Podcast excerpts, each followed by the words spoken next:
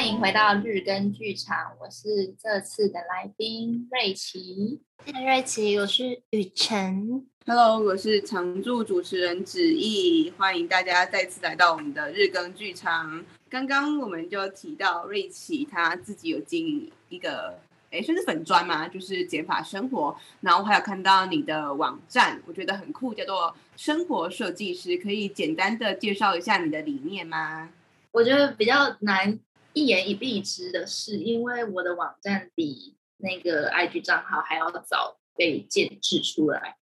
然后当初其实是为了另一个目的，所以生活设计师这个名字巧合吗？因为它算是我自创的一个职位或者是名称之类的。后来有有发现说，其实国外有一种职业叫做生活教练 （life coach），就是可能提供你的职业方向，或者是为迷茫的人找一些方向的那种工作。但是生活设计师目前好像是没有这样的职位，我也其实有点忘记为什么我会做这样子的命名，就是应该说那个那时候比较多想要分享可能跟环保相关的议题，只是说在那时候还没有很习惯用网站的，就是 WordPress 的语法去写文章，因为觉得它有点复杂，然后使用上比较不习惯，所以我更新的很。缓慢，就是基本上荒废了蛮长一段时间。是后来我创立 IG，然后命名减法生活之后，还又把一些减法生活上面的文章放到网站上，所以现在才网站上比较多东西。然后这两个就比较没什么关联性，就是在命名上面。就是比较好奇，就是是什么时候开始重视环保这个议题的？因为我本身也是蛮有兴趣。二零一六嘛。差不多那个时候，因为我就看到，一方面是看到海龟的那些，二方面是看到台客剧场有两部影片，其中一部是在描述他一个礼拜都过着正常的生活，然后也不是正常，就是他就是一般的日子在过，就是可能塑胶代言啊，然后呃什么东西都拿这样。另一部影片就是在讲他自己带容器，自己带呃。杯子什么之类的之后的改变，就是它的垃圾量差异有多大。然后那段时间，就是你看完那个那两部影片之后，才突然意识到说，天哪，就是一个人可以制造出那么多垃圾，在无意识的情况下，或者是就是你没有你没有去收集的时候，你就是每制造一个就丢一个，然后其实你不会知道，光是一天你会经手到多少垃圾。那是我蛮惊讶的一个。启蒙吧，就是对于垃圾减量这件事情开始有意识的时候是那个时候。后来接触到零废弃的生活形态，慢慢把环保这件事情落实到生活的各个层面，就包含可牙刷的选择，现在会选择竹牙刷，会用布卫生棉取代抛弃式一次性的卫生棉，多使用手帕取代卫生纸等等。化妆棉也是选布的，就是不会是那种抛弃式的，这样把呃生活上的用品尽可能的也，就是换成可以重复性使用。子毅也是一个很重环保的人，他以前会规定他的班的人不能开冷气，就是被班上讨厌的那种人。对，就是我以前国中的时候，就会到处，就是比如说喝瓶装水的，我就会到处去一直洗脑他，一直洗脑他，然后给他做各种的宣传，然后一直有时候用谴责的口吻。然后就觉得不行，我不能这样子太极端，这样正义魔人，所以就开始就是慢慢的收敛。然后以前就想说，哇，我要改变很多人，很多人。虽然说我改变我妈，就是我妈现在菜市场买菜都会重复使用那些塑胶袋，然后所以那些阿姨们都觉得哇，你好了不起，然后就多送她，比如说多送她什么东西，或者是少五块或十块这样。对，我就觉得算了，如果没关系，我没办法影响到其他人，我就从自己做起，找一个平衡点。太佩服瑞琪，他可以就是。使用那些，我感觉想问牙刷这件事情，我觉得太了不起。还有那个卫生棉，我就觉得愿意将自己的一些不便给全世界的人方便，我觉得这是一件非常了不起的事情。但我觉得做一件事情，如果本身没有得到任何好处的话，你也很难坚持下去。其实我后来觉得环保这件事情比较不像是在爱，就是人家会说环保是爱地球嘛，但我觉得这样很肤浅。讲难听一点，其实地球不需要我们。它随时都可以地震或海啸，就把我们所有人弄死。然后，但是我们没办法没有地球，就是至少在目前为止，你还是需要这个环境去生活。只是我觉得人类把自己想的太大，忽视了很多可能生物、动物或者是生态，还有环境其他一起使用资源的这些生物。就说不卫生棉好了，其实我反而现在已经完全用不回抛弃式的，因为不卫生棉的舒适度跟呃它的使用会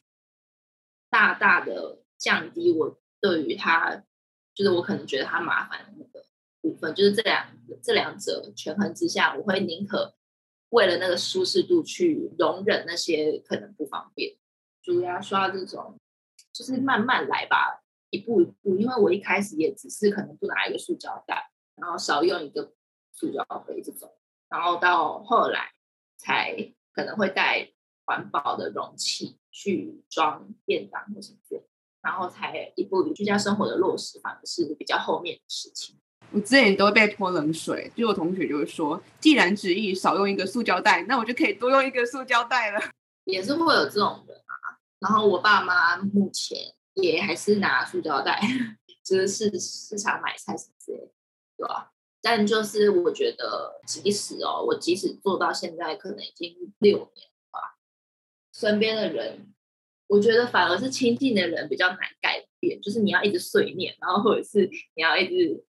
表示你的不悦。有啦，他们有慢慢在改，只是说那个。真的就是很缓慢，反而是可能在经营账号之后，我会把他们我会，我应该说，我不会把他们称之为粉丝，就是我不觉得这是一个上对下，或者是我是一个他们要崇拜或者是什么对，就是粉丝对我来说这名词有点奇怪，我会称之为减法生活的朋友，所以就叫减友这样，然后就会有收到一些减友的回馈，是他有因为我的一些。贴文或者是现实，然后去尝试做这件事，蛮欣慰的，因为可以改变一些人。这件事情是，就应该说把大环境或者是把身边周遭的人有一个不一样的尝试跟改变，对我来说是蛮感动这样。是不是用布卫生棉也蛮省钱的啊？对啊，就是如果长期来看的话，其实。抛弃式的花费是远大于，就是你买那几个部位生，然后可以重复使用个两三年以上。就是你自己去算的话，那个花费其实真的很省钱。呃，如果你不想要洗那么麻烦的话，你也可以尝试月亮杯，就是直接放到子宫颈那边。嗯，不是子宫颈，就是子宫的那那，因为我自己是还没有做这方面尝试。这个对我来说比较需要突破自我，所以我到目前还没有尝试过这样。但如果有兴趣的话，可以去搜寻一下。然后月亮杯，或者是现在好像也有月亮裤嘛，就是那种可以吸收经血的裤的内裤。但我也没有没有真的去用过，所以我不太确定。因为我目前就还是都用布卫生。之前就是有听你说，你有去打工换宿，呃，去那个柬埔寨打工换宿，一家青年旅馆。然后我其实也没有做什么事，因为那个老板是台湾人，然后他们会雇当地的员工去做房屋的清洁，所以我基本上是只需要在上班时间做一点可能呃早早餐之类的那种餐点，然后大部分时间就是坐在柜台聊天。就是坐在柜台跟来 check in 的或者是 check out 的旅客聊天，然后跟柜台的聊天这样。柬埔寨人吗？他们是讲什么语？柬埔寨语？呃，沟通用英文啊。嗯，好玩吗？我没去过柬埔寨，那是你会有自由时间出去玩，是不是？有啊，会有啊，就是好像也才上四个小时吧，还是五个小时，有点忘记了。然后大部分时间。就是也会去吴哥窟或者是什么周遭附近绕一绕，然后看一些表演。它是一个圆形的舞台，然后里面就是会当地的表演团体做特技。那个特技也怎么解释啊？倒立那种的特技，但是不只有倒立。我现在有点想不起来，规模没有大到可以做什么空中飞人的那种，就是它没有那么大，但是有一些可能两三个人要一起协力做成做到的那种事情或动作。去柬埔寨做早餐跟台湾的早餐是一样的吧？他们吃什么啊？应该说，因为是青年旅馆，然后他们大部分接待的是西方来的游客，所以他的早餐会偏向一般的那种西式的早餐，可能吐司、果酱那种咖啡这样。然后，如果你是说柬埔寨当地的早餐，我觉得口味上跟台湾没有差太多。我那时候还吃荤，所以我有吃过就是烤肉饭啊，或什么之类的。我觉得它的特色相较于泰国料理或者是印度料理上，它的香料使用没有那么多，然后口味就比较跟台湾没有差太多。听起来柬埔寨还是好神秘哦，怎么会想到去那里啊？我其实没有想到，我是就刚好看到，但我当初其实是想要去打工换潜水证，就是可能绿岛或兰屿的离岛，然后去待一个一两个月，去换一个水费的潜水。执照这样证照，然后但是那时候可能太晚开始找了嘛，所以那时候大部分店家都额满，然后我就看到社团，就是那个换宿社团里面有这一个职缺，就是在柬埔寨的职缺。我那时候就想说，我这两个月去海边跟去国外哪一个比较困难？就是一定是去国外，那我一定要好好的花这两个月时间。往国外跑一趟，这样，所以这时候就是一个权衡利弊之下决定，就不去学潜水，就直接去国外这样。然后我那时候是泰国先待了将近一个月，然后才去柬埔寨，所以我在国外就待了两个月。我在泰国的时候就都用沙发冲浪的方式在在玩，就是都睡别人家这样，可能是睡泰国当地人，我有一个睡一个在那边的外国人。的家，所以就呃就蛮不错的，因为当地人就会带你去一些比较当地的的点，或者是吃当地的很 local 的那种食物。沙发冲浪的那个呃，就是待的地方是也是在社团上找的吗？还是这是怎么找到的？沙发冲浪是一个 app，然后那时候它是免费的，现在好像因为疫情的关系改付费订阅制。我那时候就是在上面写说我在哪里，什么时候会待多久这样。然后如果有兴趣，就是想要接待我的，他可能会来咨询，或者是我就要去找那区域哪里有人有开放的，让我去沙发冲浪这样。然后基本上，他他原本的意思就是你可以睡别人家的沙发，就是应该说看沙发主人的空间。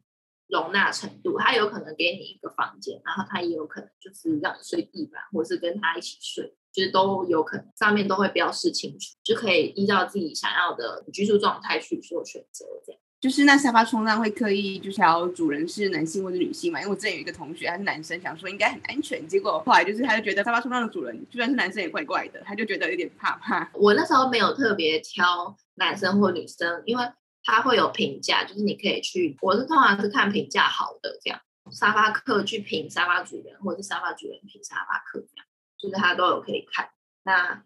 我没有刻意一定要一定要女生，因为就我那时候，应该说我一直以来胆子可能都比较大吧，心脏比较大颗，所以也比较幸运的是没有碰到什么奇怪的事情。那我就是没有没有用性别去选。去局限我的选择，反而是看评价来决定我要或不要。然后还有就是可能讯息文字上面的聊天去感觉这样，因为我是一个蛮仰赖直觉的人。刚刚有讲到就是这种跟陌生人有一个短暂的关系连接的事情，让我想到这跟那叫什么搭车搭便车搭便车。是很像的，你有搭便车的经历耶。我一直觉得搭便车这种事情是电视上才会出现的，我都不敢。你是怎么敢的？好有趣哦！我没有敢哎，我就只是就做好，因为我就套一句就是 星座的话，我就是射手座，所以我 就很爱往外跑啊，然后就很爱呃，就关不住的那种感觉。所以我那时候，呃，如果讲白话一点，可能就是搭便车省钱啊。然后，但是如果你说的冠冕堂皇一点，就是大概是可以认识人啊，然后可以聊天等等的这样。我最一开始搭便车好像是跟朋友一起，然后那时候是在花莲，就是花莲的海岸线有很多景点，但是他们相距都有一点远。那时候就想说，呃，如果等不到那种公车之类的话，我就来尝试看看搭便车。所以我跟我朋友，就高中闺蜜，我们那时候去花莲玩，然后我们就一起搭了便车。那是我第一次搭便车，所以我一开始也不是就一个人去。那后来，其实我一直有想要。完成的一件事情就是，它就是我的人生清单、生命清单。还有一件事情就是，我想要搭便车环岛。那目前我是没有做到，但是我有可能台北到花莲或者台北到台中这样搭过，比较区段式的搭 搭便车，就是一个要把把面子放下嘛，因为你要在路边。我之前会拿一个牌子就写搭便车，然后或者是你比一个赞。但是台湾比较少人知道站，因为国外就还蛮明显，你比站，人家就知道你要搭的车。但是台湾就可能没那么有那个意识，所以你可以拿个牌站在那边，然后你要对每一个可能路过的汽汽汽车都看着他的驾驶座，然后保持微笑，就试出你的善意这样。所以一开始对我来说也蛮困难的，因为我就不是一个爱笑的人，但是。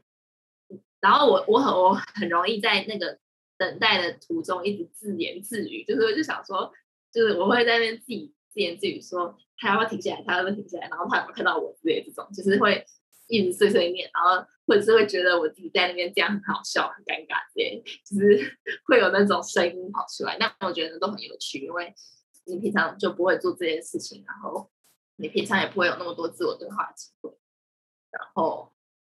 我觉得。然后再来就是，你如果搭上车了，或者是你还没搭上车之前，人家停车来问你说要去哪的时候，也有一些东西要注意，就是你可能也不能一下子就表达出你的目的地，因为这样子会让如果有心人士很容易就让你上车这样。所以大部分的情况，你都会去先问对方说你要去哪里，就是也有可能如果你站错边的话，人家要北上，然后你要南下之类这种。就会蛮尴尬，所以你可以问他，就是他的目的地。然后，因为搭便车的宗旨就是便车代表是顺路，所以如果他的目的地跟你的方向一致的话，你才要上车嘛。就不太是不太是说，哎，我要去那个新竹，然后你有你你可以帮我载到新竹吗？这种感觉就不太是这种。所以当然是以对方的目的为考量，然后再来看他有没有符合你要往去的方向这样，二来就是这件事情可以比较保险。如果人家问你说你要去哪的时候，你都直接跟人家讲答案的话，那他如果想要对你做事情的话，他当然就是不会管那个目的地在哪里，他都让你上车，就是比较危险。所以还是要有一些意识，就是安全上的考量跟意识。再来就是你可能上车了之后要注意的一些美美嘎嘎，像是。人家是给你搭便车，所以不太像是你 花钱坐计程车或什么之类，就就是在那边单纯的坐车。因为搭便车双方一定都是想要认更认识别人，或者是认识就是聊天之类的，所以上车之后就可能还是要稍微的跟人家问问候啊，或者是可能呃开开话题之类的小话题。所以搭便车老实说。比较耗体力，一方面可能还是要有一点点提防心吧，不用时时刻刻确认，但是你要偶尔看一下，哎，他现在往那个方向是不是你要去的方向，或者是说你要跟人家聊天，所以那个过程社交上面其实还是要有，然后也比较耗你的精神，你也不可能在人家车上睡觉啊，所以还是要有一些付出，那个付出是比较心灵层面的，或者是就是聊天这样。那当然也有一些可能开车的人不太喜欢一直聊天，或者是他就没有想要跟你讲话。那你要适时的看脸色，然后收收，就是安静这样，这样就是还有蛮多要去注意的地方。对，等很久才会有车吗？还是很快就会有车呢？还是不一定？不一定。还是或者说那个几率停下来几率高吗？要看你在哪里，就是它也会牵涉到你的你选择招便车的地点是不是人家好停车的地方。如果人家不好停车，就降低，就会大大降低他想要在你的那个意愿。然后，所以就是你还是要去做一些功课，在你要做你要搭便车的这件事情的时候。那呃，我之前最最久有等过一个多小时，在桃园，就我那时候要去台中，然后我从台北等了半个多小时吧，就上了第一班车，然后他带我到台中，呃，到带我在桃园之后，我就在那个里招了一个多小时，而且。第一个点我还就是有点招不太到，所以我又走到其他地方再继续招，这样就是你要去适时的去应变，才才不会说呃就都找不到车。我那时候也其实有一点快放弃，因为我就想说，我都已经站在那边站了一个多小时，然后还就没有车要停下来，我会不会今天到不了台中？这样那时候还就会有这种。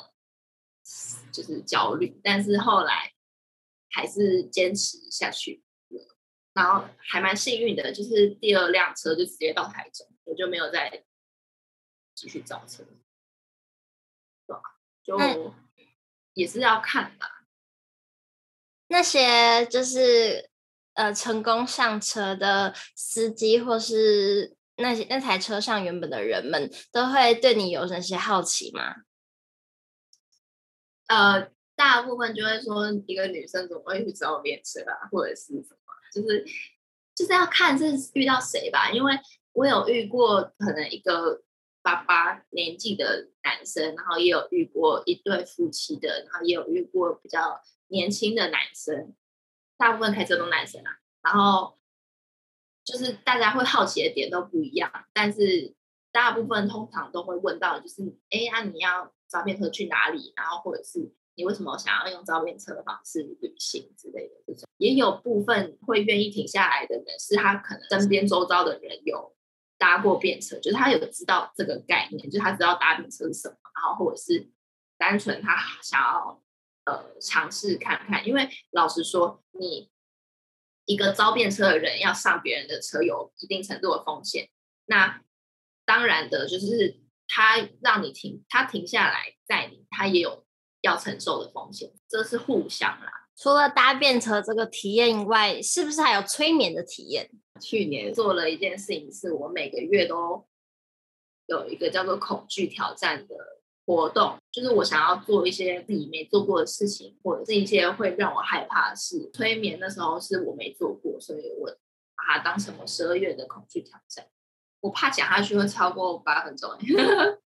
啊，嗯，还还是还是我就缩短，好啊，我讲快一点，就是那时候，因为我就说我情绪状态不好，因为我大概从八月开始就是稳期三个月，所以十二月的时候我其实还是一个很低迷的状态。然后我偶然看到别人的现实动态转发了那个催眠师的文章，然后我就点进去他的主页看了他的其他文章后，发现我还蛮喜欢他写的文字。然后我就划了一下他的精选，发现哎，他有在做催眠，然后催眠也是我的人生代办清单之一，所以我就想说，择日不如撞日，很临时的就马上去询问他关于催眠的收费，还有一些事项，我就当下付钱了，然后就呃那时候是觉得他就是我的生日礼物，因为我生日是十一月底，然后催眠的日期是十二月初，他就是我想要给自己的一个。礼物这样，那时候定义，加上他也是我的恐惧挑战之一。那时候就是不知道自己到底要怎么离开那个情绪的漩涡，所以，但是我也没有奢望说催眠完我就会获得解救或什么之类，就只是想说，哎，刚好可以去试试看。那在那之前，我其实也没有去做关于催眠的了解，就是没有更多的了解，或者是去评价评呃。去比价说要去选哪一个催眠师，我就直接选了那一个。催眠的进行是用线上，就有点像现在这样，然后是面谈跟线上的方式，催眠的过程，我有把它使用文字记录下来，所以详细的状况我其实用话语的方式讲反而有点尴尬。但总之就是这件事情结束之后，有大大改善我的情绪，就是把我拉起来的那种感觉。应该是说，因为当时会陷入那个状态也部分，是因为某一段关系的结束，然后那个催眠就有在平行时空改变了我跟那个人的关系，所以我有比较释怀的那种感觉。那后来催眠结束之后，我就觉得我有一点可以理解他的想法了，或是我可以。接受这件事情，现在就是这样的那种。那他后来也，就是我们后来实际呃现实生活中也有真的在碰面，就